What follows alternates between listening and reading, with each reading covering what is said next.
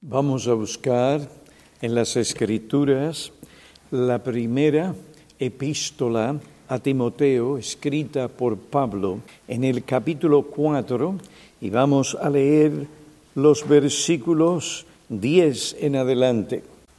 Porque por esto trabajamos y nos esforzamos, porque hemos puesto nuestra esperanza en el Dios vivo, que es el Salvador de todos los hombres, especialmente de los creyentes. Esto manda y enseña. Y no permitas, Timoteo, que nadie menosprecie tu juventud, antes ejemplo de los creyentes en palabra, conducta, amor, fe, pureza. Entre tanto que llego, ocúpate en la lectura de las escrituras, la exhortación y la enseñanza. Timoteo, no descuides el don espiritual que está en ti. Asegúrate, cerciórate de que estás cultivando y desarrollando ese don. No descuides el don espiritual que está en ti, que te fue conferido por medio de la profecía con la imposición de manos del presbiterio. Considera, reflexiona sobre estas cosas, dedícate a ellas para que tu aprovechamiento, es decir, tu progreso, sea evidente a todos. Ten cuidado de ti mismo y de la enseñanza. Persevera en estas cosas, porque haciéndolo asegurarás la salvación tanto para ti mismo como para los que te escuchan.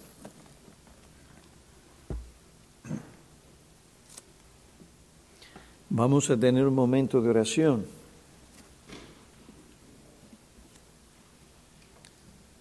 En esta mañana nos acercamos al trono de tu gracia, misericordia, para recibir ayuda y socorro en nuestra debilidad. Ven y da a conocer tu palabra. Manifiesta tu presencia mediante la operación, los ministerios de tu Espíritu a nuestras almas mediante la enseñanza y la predicación de tu palabra en este día. Acércate a nosotros y danos esa enseñanza que necesitamos como iglesia, especialmente en estos días donde estamos evaluando, reconociendo, y si tú así lo ordenas, ordenando según tu voluntad, aquel que ha de ser pastor en esta iglesia te suplicamos, oh Dios de los cielos, que tú despiertes el deseo en el corazón de los hermanos por conocer más y más de estas cosas. En Cristo Jesús, capacítanos para aplicarlas como iglesia. En su nombre. Amén. Luego de considerar la naturaleza del origen y función del ministerio cristiano, pasamos hoy a estudiar la necesidad de cultivar los dones ministeriales, la necesidad de cultivar los dones ministeriales, aquellos dones que el Señor Jesucristo da a aquellas personas que llama para que ellos prediquen y enseñen la palabra. Pastorear el rebaño de Cristo, su iglesia, requiere habilidad, pericia, competencia y el uso adecuado de los dones ministeriales dados por Cristo a los ministros. Uso la palabra pericia para referirme a la sabiduría práctica la experiencia y la habilidad en la ciencia de pastorear las almas del rebaño del Señor Jesucristo, su iglesia local. Alguien escribió, si uno lleva el carro a un buen mecánico, se podrá sorprender de la destreza que muestra para diagnosticar el problema y trabajar hasta resolverlo. Así es Cristo como nuestro pastor de nuestras almas. Así es Cristo como ejemplo para los ministros. Así también el pastor en la iglesia, Colosenses capítulo 1, versículos 28 y 29, donde se le llama a esforzarse, a trabajar arduamente en la enseñanza para llevar al pueblo o dirigirlo hacia la madurez. Y todo esto requiere sabiduría espiritual, una visión ministerial bíblica, un equilibrio teológico, una creciente semejanza al Señor Jesucristo, modelo de humanidad perfecta. El ministro no puede ser una persona con una visión túnel que está controlada por su experiencia limitada. ¿Y qué es eso de una visión túnel. Un ejemplo, me voy a poner las manos en mis ojos como si fueran los frenos y lo que se le pone a los caballos para que miren hacia adelante nada más. ¿Y qué sucede ahora? Bueno, estoy viendo a algunos de ustedes, pero realmente no estoy viendo más nadie. Y si yo voy a juzgar por lo que veo nada más, tendría que llegar a la conclusión que solamente esas personas están aquí y las otras no han llegado. Eso es todo lo que veo. Esa es mi experiencia. Y ahora, basado en mi experiencia, voy a hablar, voy a aconsejar. Un momento, hay algo aquí que no está bien, porque están estas personas, están estas otras personas, están aquellos.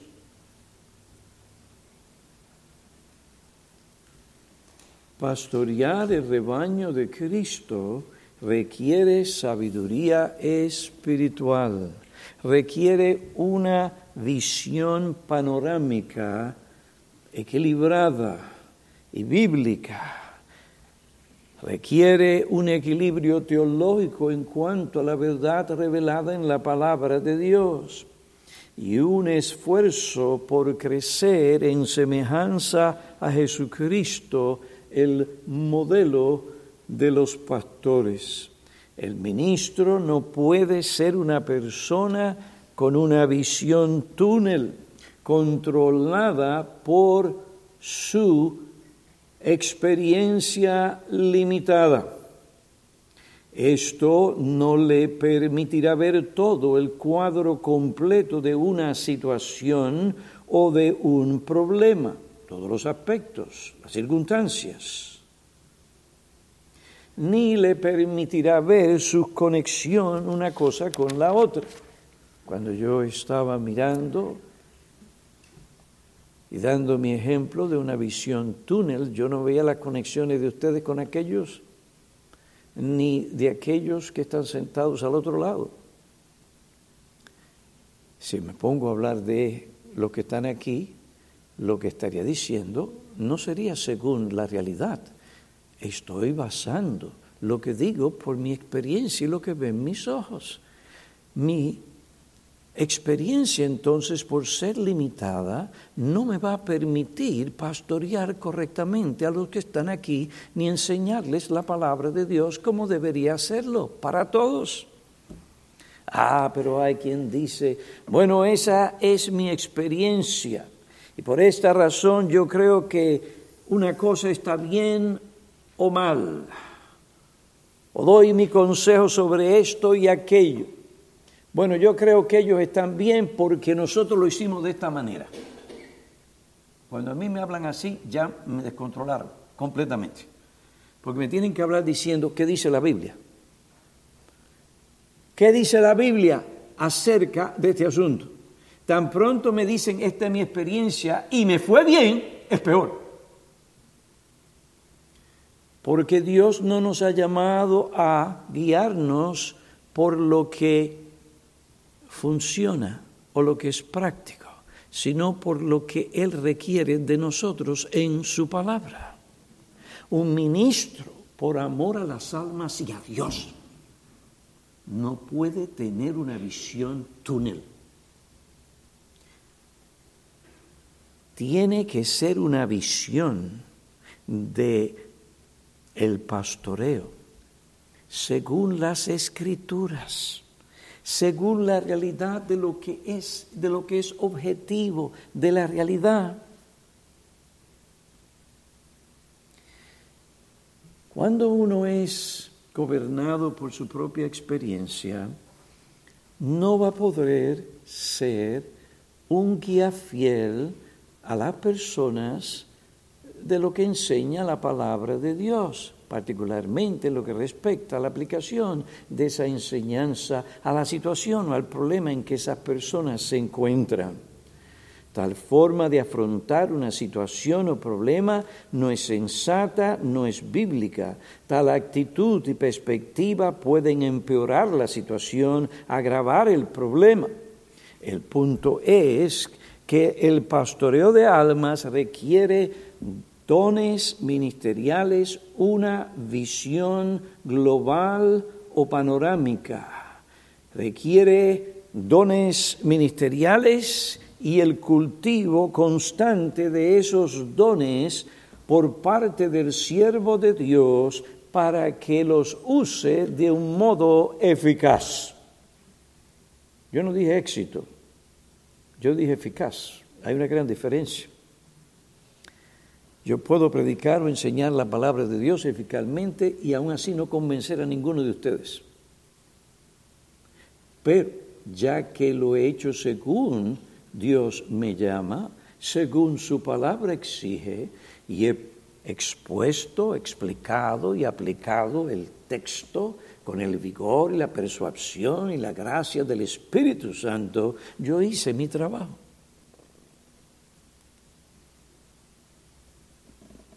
No, es necesario que el ministro use sus dones ministeriales según Dios ordenó y para que lo pueda hacer eficazmente tiene que seguir cultivándolos, desarrollándolos y usándolos. Si mi esposa que ha tocado aquí el piano por 48 años dejara de tocar el piano, no practicara en su casa, ustedes se darían o se van a dar cuenta prontamente cuando ella, después de dos años, vuelva a tocar el piano.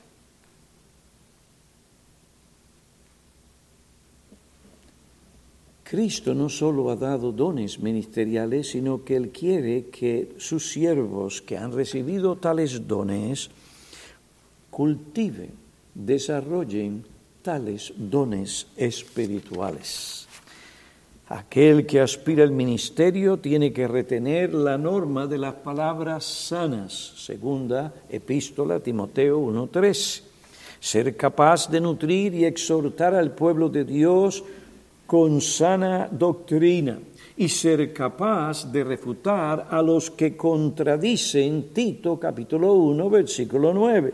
En Tito 1, 11 Pablo añade, a quienes es preciso tapar la boca.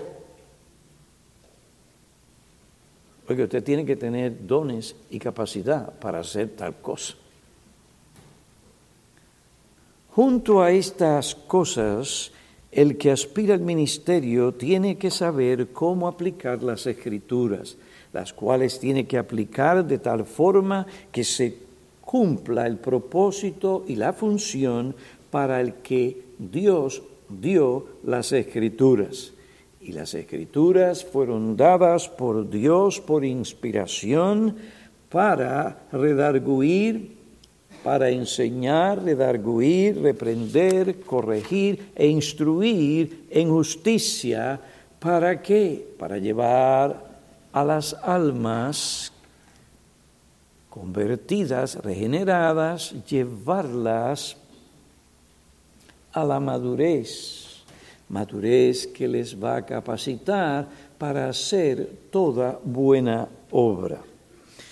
Por otra parte, la realidad de que es Dios que da dones ministeriales no niega la responsabilidad del hombre de Dios, el ministro pastor, de cultivar diligentemente esos dones. Pablo le dice a Timoteo, no descuides el don espiritual que está en ti. 1 Timoteo 4:14. No sabemos con exactitud cuál es el don al que Pablo se refiere en este versículo, pero si tenemos en cuenta, pero si tenemos en cuenta el contexto inmediato y lo que Pablo dice en otros lugares sobre los dones espirituales y ministeriales, podemos inferir que este don mencionado se relaciona con la tarea de Timoteo como ministro del Evangelio que ha sido llamado a predicar y a enseñar la palabra de Dios y a preparar hombres para el ministerio a fin de que enseñen a otros. Y sobre este asunto William Henderson dice, Timoteo debe emplear con la mejor ventaja el don del discernimiento entre la verdad y lo falso. Y en consecuencia debe ser apto para exhortar, enseñar y guiar a otros. Debe hacer uso de ese don cuando ministre la palabra y debe también ejercerlo cuando dice a otros cómo deben predicar. No debe jamás de despreocuparse de ese don o de descuidarlo. Es un don precioso otorgado a él por el Espíritu Santo. Otro pasaje que nos enseña sobre el deber del ministro de cultivar sus dones ministeriales está como ley en 1 Timoteo capítulo 4 versículo 15. Dice, considera, Biblia o versión del 60, Biblia de las Américas, reflexiona sobre estas cosas, medita en ellas, piensa, mira sus implicaciones, exigencias, Reflexiona sobre estas cosas, dedícate a ellas para que tu progreso, aprovechamiento o avance en lo que Pablo anteriormente le dice a Timoteo, lo cual incluye el don ministerial, sea tu progreso en el uso o ejercicio de ese don evidente. Primera Timoteo capítulo 4 versículo 14, no descuides el don espiritual que está en ti. Considera estas cosas, dedícate a ellas para que tu progreso, aprovechamiento, avance sea evidente a todos. Yo puedo decir que después de 48 años no hablo el español que debería hablar todavía pero no hablo el mismo español que atormentaba a mis oyentes, Víctor Nieves era uno de ellos, hace 48 años. Es decir, que si el hermano Víctor Nieves, miembro fundador de esta iglesia, fuese a dar testimonio del progreso del pastor Piñero, tendría que hablar positivamente y decir, ustedes no saben los tormentos que nosotros sufrimos. Ahora a ustedes les va muy bien. Ha sido bueno enviarlo a España, República Dominicana y otros lugares para que él enriquezca, ah, enriquezca su capacidad para hablar en español. pues hemos visto el mandato a cultivar. Pablo dice, imitadme a mí así como yo imito a Cristo, ¿no es verdad? Pues yo tengo que decir, debería poder decir, con el apoyo de la conciencia de los que estaban aquí a través de todos estos años, que el pastor Piñero habla mejor español que antes. Y ustedes deberían haber esperado tal cosa, porque ustedes oran por mí y me están pagando un buen salario para que lo haga. Ay, pastor, no diga, esa es la verdad. Esa es la purísima verdad. Ustedes esperan que yo pastoree la iglesia de Cristo eficazmente, no perfectamente, pero eficazmente sí, y con mayor madurez, así como van pasando los años. Ustedes se esfuerzan, se sacrifican, traen sus donaciones al Señor, deben ver el fruto de su esfuerzo.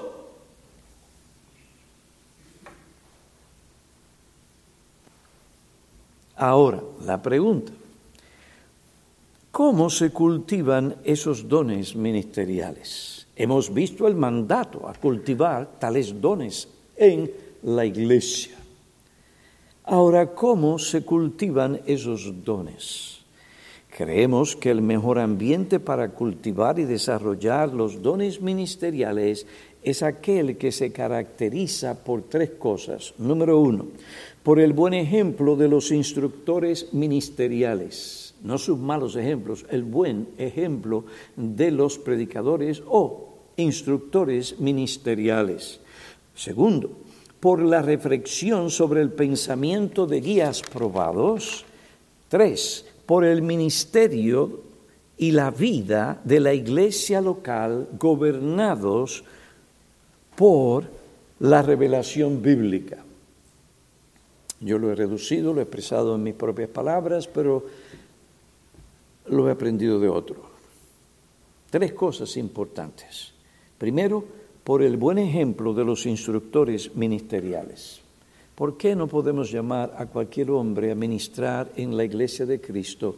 Porque éste tiene que ser un ejemplo no solo en, en decir lo que dice la Biblia, sino también en saberlo decir y decirlo como la Biblia exige o requiere.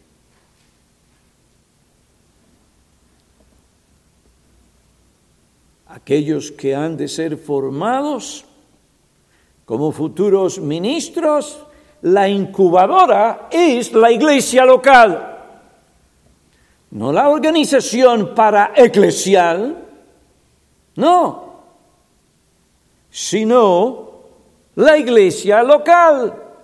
Allí se incuban los huevos y con el tiempo salen los pollitos. El buen ejemplo de los instructores ministeriales es vital en la formación de hombres para el ministerio. La incubadora, la iglesia local, como ya van a ver en una forma más amplia y profunda, es el contexto, es el lugar, es el seno donde esos dones deberían ser cultivados. Los que instruyen tienen que ser un buen ejemplo de lo que significa cultivar diligentemente los dones ministeriales, no solo un buen ejemplo que muestra cómo se usan en un contexto real de personas reales. Ahí está mi respuesta para los maestros en Trinity. Algo real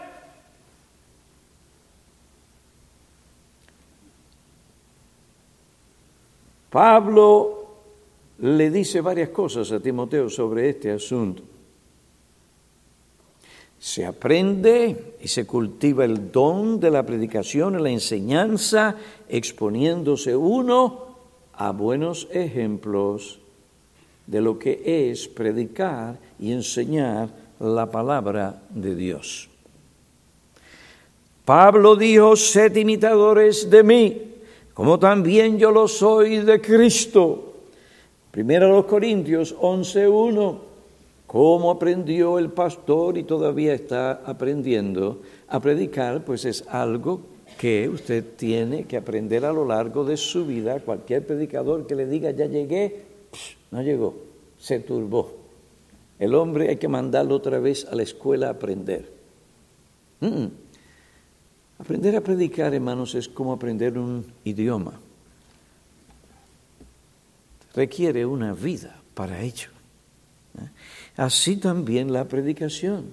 Por esta misma razón, temblamos cuando venimos delante de ustedes todos los domingos para intentar en el poder de la gracia de Cristo enseñarles y predicarles a ustedes la palabra de Dios. El Señor Jesucristo, Pedro y Pablo fueron buenos ejemplos de lo que significa predicar y enseñar la palabra de Dios. Por esa razón tenemos que estudiar sus ejemplos, los cuales están plasmados en las páginas de las Escrituras. Debemos imitarlos. Los pastores de los hebreos cristianos fueron ejemplos, no solo de una fe bíblica en medio de pruebas, sino también en lo que respecta a la enseñanza y predicación del pueblo de Dios. Hebreos 13, 7 dice que tenemos que acordarnos de nuestros pastores, nos dice que tenemos que imitar su fe, imitar su fe en medio de las pruebas, imitar su fe en general. Sus vidas entre otras cosas, nos muestra cómo ellos, confiando en Cristo, en sus sufrimientos, predicaron el Evangelio, aún en su tribulación, aún en sus tribulaciones, aflicciones, estos hombres no se dejaron controlar por las circunstancias y lo que sufrían, sino por las escrituras. Y confiando en Dios, proclamaron con de nuevo, con autoridad, la palabra de Cristo.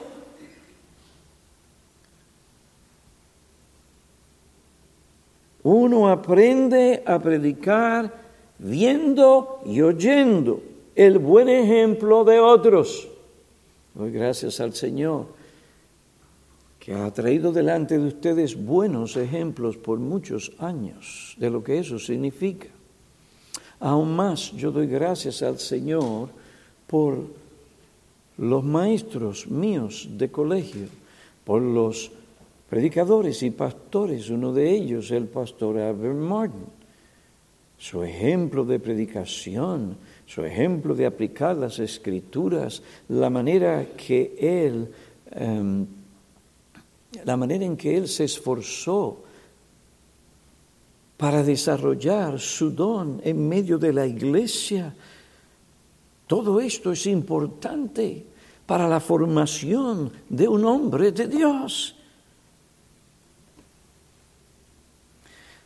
Por esta razón es importante que los instructores ministeriales sean pastores que trabajan en la obra del ministerio pastoral en una iglesia local donde ellos regularmente participan en el ministerio público y privado de la palabra de Dios. Nosotros tenemos la convicción bíblica que otros tienen en lo que respecta a la experiencia de preparar hombres para el ministerio. Nuestra convicción es que en los años formativos de la educación ministerial, los aspirantes al ministerio son influidos profundamente por los modelos ministeriales a los cuales son expuestos. ¿Por qué el pastor Piñero le dice a algunos, antes de usted predicar, mándeme el sermón. En primer lugar, porque si cometen un error, es como si yo lo cometiera. Porque aquel que Cristo llamó a predicar aquí fue el pastor Piñero, hasta que Dios llame a otros a hacerlo por medio de una evaluación, reconocimiento y ordenación bíblica.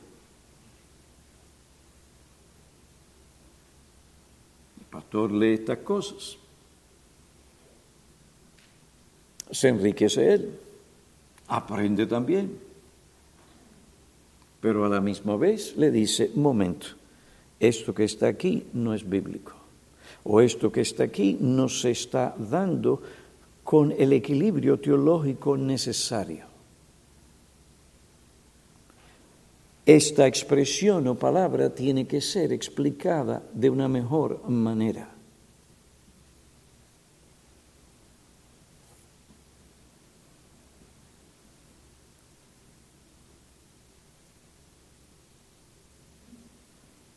Vuelvo a citar.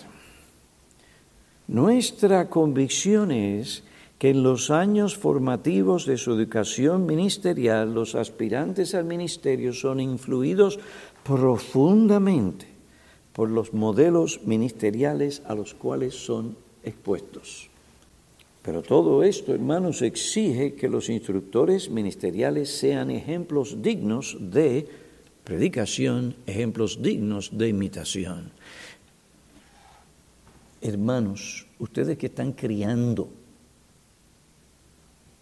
los años de la infancia, la adolescencia, la niñez, son muy importantes en la formación del carácter de vuestros hijos.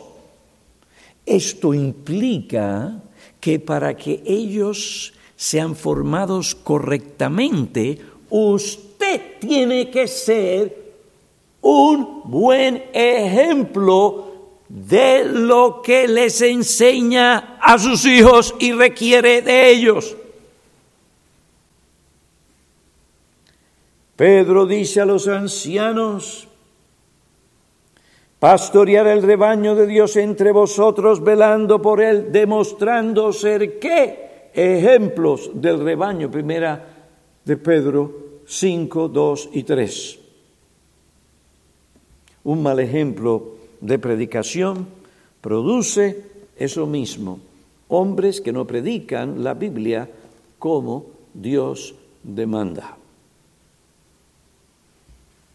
Pablo le dice a Tito, Asimismo, exhorta a los jóvenes que sean prudentes, muéstrate tú como ejemplo de buenas obras, con pureza de doctrina, dignidad, con palabra sana y reprochable, a fin de que el adversario se avergüence al no tener nada malo que decir de nosotros. Pero espérate un momentito, tú le estás diciendo a él que haga algo, ¿por qué te incluyes a ti? Ah, ahora le voy a decir lo que dije anteriormente. Si alguien comete un error aquí,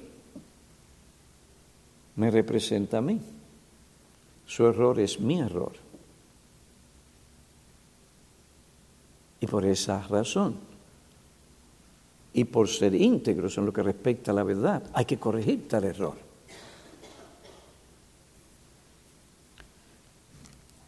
En segundo lugar, los dones ministeriales se pueden cultivar mediante la consideración del pensamiento de guías probados. Mediante la consideración del pensamiento de guías probados.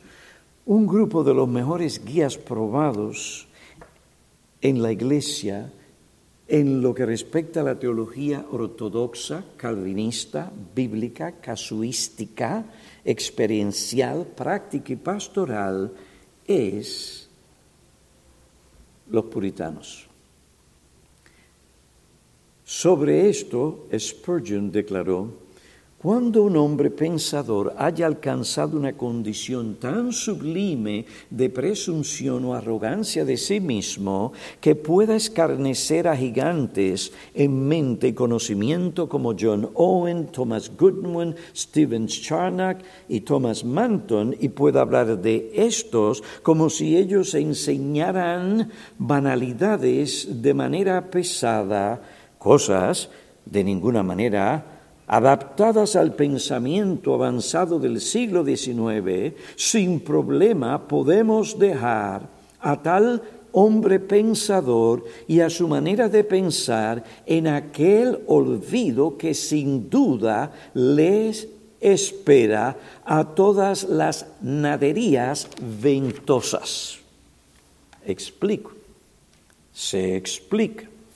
Muy probablemente que lo que Spurgeon tenía en mente al escribir tales palabras era el peligro que Pablo describe en Romanos 12, versículo 3, el de pensar más alto de nosotros mismos de lo que deberíamos pensar. Spurgeon hablaba de hombres del siglo XIX que despreciaban a hombres, por ejemplo, del siglo XVII, puritanos, hombres como Owen, Goodwin, Charnock y Manton. Hubo hombres en el tiempo de Spurgeon que despreciaban a los hombres de Dios de siglos pasados y los veían como anticuados en su pensamiento. Consideraban a tales hombres como aburridos, pesados, de perspectivas anticuadas. Acerca de estos críticos del siglo XIX, Spurgeon predijo que tales individuos serían olvidados por hombres en el futuro. Él llamó a tales críticos ventosos, porque su hablar era como el viento, aire que salía de sus bocas sin nada de provecho.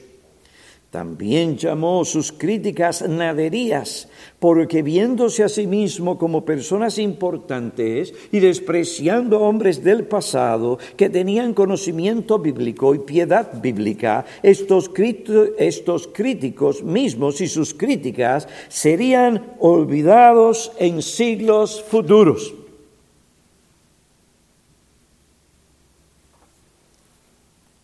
El mejor ambiente para cultivar y desarrollar los dones ministeriales es aquel que no solo se caracteriza por el buen ejemplo de los instructores ministeriales, por la reflexión sobre el pensamiento de guías probados, en tercer y último lugar, se caracteriza también por la vida y el ministerio de la iglesia local gobernada en todo aspecto por la revelación bíblica, repito, se caracteriza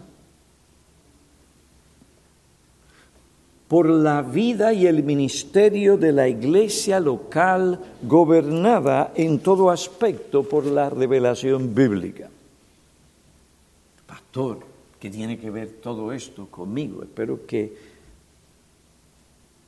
te hayas dado cuenta y que ahora pues puedas tener una visión más amplia de este asunto, lo que respecta a tu persona y tu contribución como parte de esta iglesia local.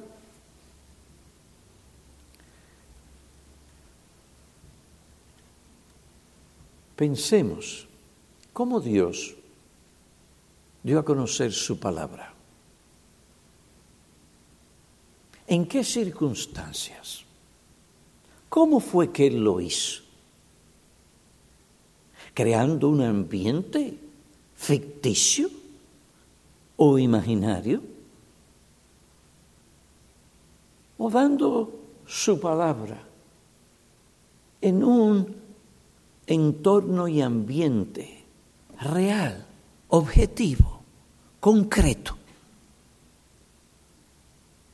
La verdad de la Biblia no se impartió en una forma abstracta en el campo del pensamiento teórico, sino en situaciones concretas de la vida del pueblo de Dios.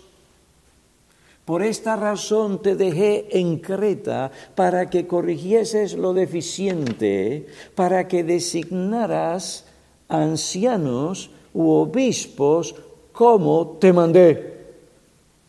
Entonces viene la enseñanza, la instrucción. ¿Quién califica? ¿Quién no califica? ¿Para qué califican? ¿Qué tienen que hacer?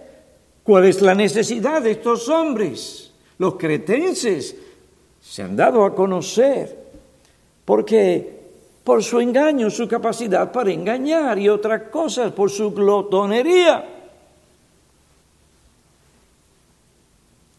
A estos, dice Pablo, repréndeles severamente. Cuidado con la glotonería. Mírese al espejo.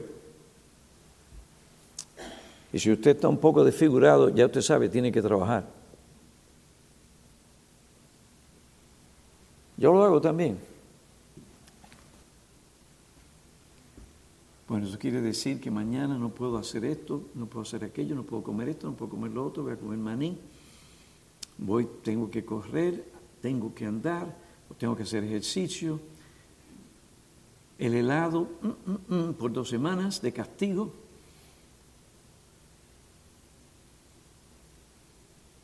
Porque tengo que ser ejemplo a la grey. Imagínense que yo venga aquí y se necesite un púlpito para predicar y otro para yo poner mi barriga. ¿Qué clase de ejemplo es ese de dominio propio en una sociedad entregada al come, come, come, come, come y come? Especialmente ustedes jóvenes, para ustedes varones como también ustedes jovencitas, no se enojen conmigo. Pero ustedes tienen especialmente que cuidar su línea y sus curvas. Y si ustedes no tienen dominio propio, cuando lleguen a los 30, 35 años, que cambia su metabolismo, ustedes saben cómo van a estar redonditos, más redondos que blanco.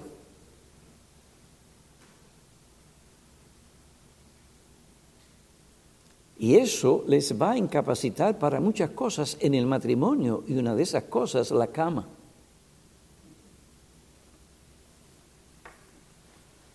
La gente no piensa. Pastor, ¿usted está hablando fuerte hoy? No, yo estoy diciendo lo que tengo que decir. Más saben los que me escuchan. Hermanos, el dominio propio es necesario. Pablo habló de la necesidad que tenían los cretenses de dominio propio. Si usted lee el capítulo 2, él habla la verdad, la enseñanza en un ambiente real y concreto. Necesitaban oír acerca del dominio propio, de la sobriedad. ¿Por qué? Y de la prudencia. ¿Por qué? Porque algunos habían perdido la prudencia y el dominio propio y estaban... Pues el Evangelio tiene que llegar a donde ellos están y hay que comunicarlos de una manera eficaz y persuasiva, de tal manera que cuando vean un helado hagan... ¡Deténgame! Y nos llaman a nosotros, le ponemos cadena y le ponemos soga. Algunos de ustedes necesitan instructores. Pastor, usted está fuerte hoy. No, no, yo te estoy diciendo lo que dice la verdad, lo que dice la verdad, y te lo estoy diciendo con amor. Y debes dar gracias que no vengo directamente y te digo varias cosas. Porque eso es lo último que me queda. No. Hermanos, la iglesia tiene que ser un ejemplo de lo que se predica, de la verdad que se enseña. Y eso Dios lo va a utilizar para formar a los futuros ministros. Y una vez los futuros ministros son preparados, ellos van a cultivar esos dones como predicándoles a ustedes en un ambiente y en una situación real, concreta, no imaginaria. Yo no vengo aquí a predicar a la gente de la iglesia tal y de la otra iglesia y de aquel otro lugar. Yo vengo aquí a predicarles a ustedes en esta realidad de lo que hace la iglesia bautista y reformada de North Bergen.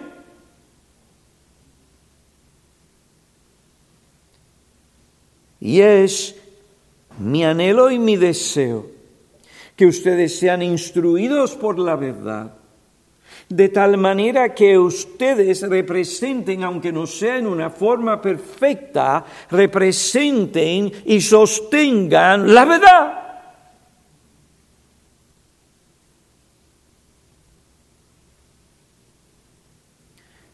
Recordemos lo que es la iglesia, es columna y sostén de la verdad revelada en las escrituras. 1 Timoteo capítulo 3, versículo 16 y 17. La iglesia sostiene, comunica, transmite la verdad no solo al proclamarla, sino también al vivirla. Por esta razón, antes de Pablo declarar la función de la iglesia como columna y sostén de la verdad, explica lo que esto significa en los capítulos anteriores de esa misma epístola escrita a Timoteo. Lo que implica que la iglesia sostiene y transmite la verdad en la forma en que vive esa vivencia y su influencia es importante y necesaria para la preparación y formación de los futuros ministros y para proveer el ambiente en el que ellos pueden usar y cultivar sus dones ministeriales. La iglesia local juega un papel esencial en este asunto. Por estas razones que usted ve que los ministros son preparados y formados en esa incubadora, la iglesia local. Segunda Timoteo, capítulo 2, versículo 2, lo que has oído de mí en la presencia de muchos testigos. ¿Testigos de qué? De una iglesia local. Eso encarga a hombres fieles, idóneos para enseñar a otros. Vayan conmigo, por favor. Vayan conmigo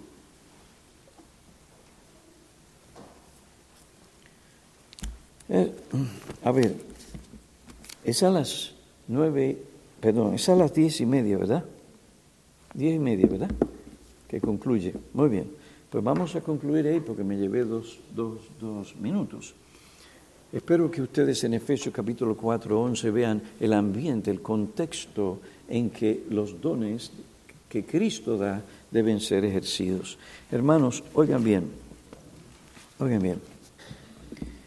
¿Se dan cuenta cuán importantes ustedes son para la formación de futuros ministros? Hermanos, por favor, por favor les suplico, por amor a las almas, por amor a Cristo. Óigame, hermano, esto es importante. Les suplico, mediten en la importancia de su contribución a la formación de ministros. No dejen que los seminarios, ni ministros, ni nadie, les lleve a pensar que ese asunto de preparar hombres para el ministerio solo le corresponde a un seminario o un grupo de pastores o una clase social especial.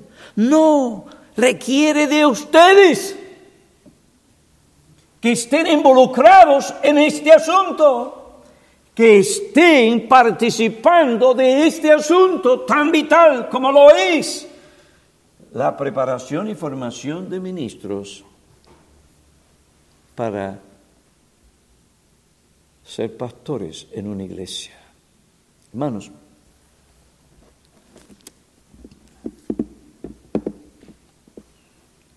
yo espero que ustedes salgan de aquí instruidos corregidos y animados. Los necesitamos a todos ustedes. Su sacrificio en la asistencia, en la enseñanza a sus hijos, su buen ejemplo, en esa interacción entre los miembros del cuerpo. Hermanos, todo esto es vital y necesario para que Cristo obre en aquellos que Él va a usar en esta iglesia para que sean vuestros pastores.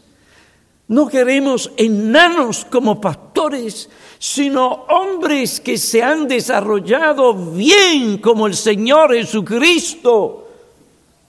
Y por esto pueden pastorear las almas en esta iglesia. Oremos.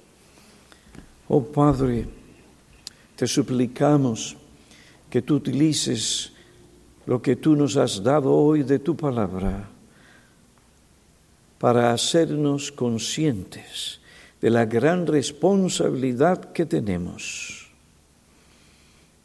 de participar con nuestra vivencia en la iglesia, en nuestros hogares, en nuestro vecindario, en la formación de los futuros ministros de esta iglesia. Ven pues y ayúdanos. No permitas que el enemigo y Satanás tome la semilla y la lleve para otro sitio, sino que bien sembrada germine y produzca frutos. Danos hombres con dones pastorales. Oh Padre, lo necesitamos en Cristo. Amén.